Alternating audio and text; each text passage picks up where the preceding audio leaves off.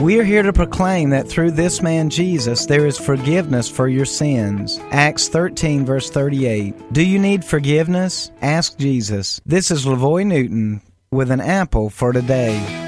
We all mess up. There is none of us who have not sinned. But the good news is that forgiveness is available and free for the asking. No matter what you have done, you can be forgiven. Sure, there are consequences of sin, but Jesus can and will give you a new start if you only ask Him. Our sins are what separate us from God. Jesus will forgive you and restore fellowship with God. Ask Him today. Let's pray. Lord Jesus, I come to you today in need of your forgiveness. Please forgive me of my sins and give me a new start. I won't need you in my life. I commit the rest of my life into your hands. Hear me today. Amen.